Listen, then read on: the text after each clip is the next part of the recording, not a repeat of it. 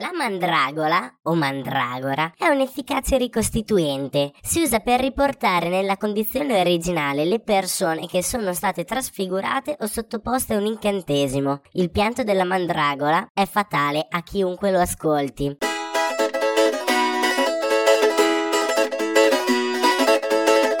Rimani idratato.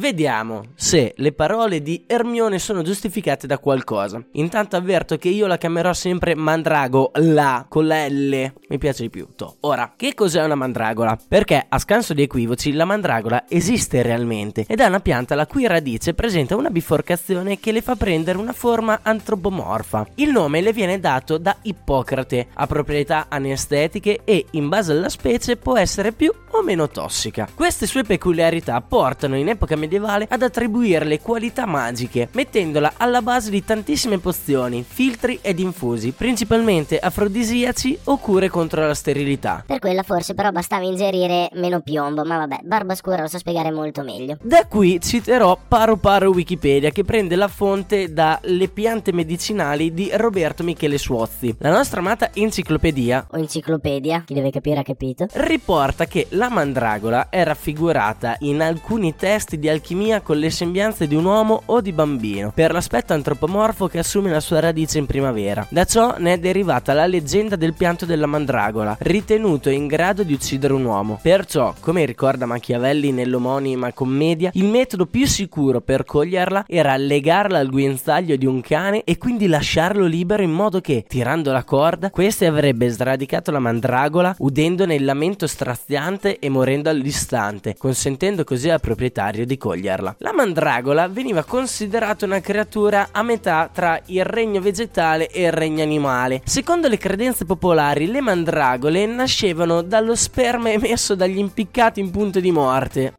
e può essere ricondotta ad alcune usanze della stregoneria, nelle quali era utilizzata come surrogato delle più famose bambole di cera. È inoltre considerata una pianta magica anche dalla Wicca moderna, in particolare nei giorni di plenilunio. Ma ormai cos'è che non è magico nei giorni di plenilunio? Come poi già detto anche per il Behemoth, la mandragola è stata presa e sfruttata in mille maniere all'interno della cultura di massa, già dal citato Harry Potter ai manga, Pokémon, letteratura e cinematografia. Non male per un patatone con la faccia. Lei sì che ha bisogno di mantenersi bene idratata. L'essere una pianta piangente le fa aumentare la necessità di acqua. Non vi dico di imitarla nel pianto, ma di imitarla nel rimanere idratati sì. Rimani idratato. Ehi ehi ehi ehi ehi ehi, momento, ma stai seguendo il podcast? Lo puoi seguire sulla tua piattaforma preferita. Se poi ti va, lascia anche un voto, una recensione ove possibile e seguici su Instagram alla pagina Rimani idratato come scritto in descrizione. Ciao!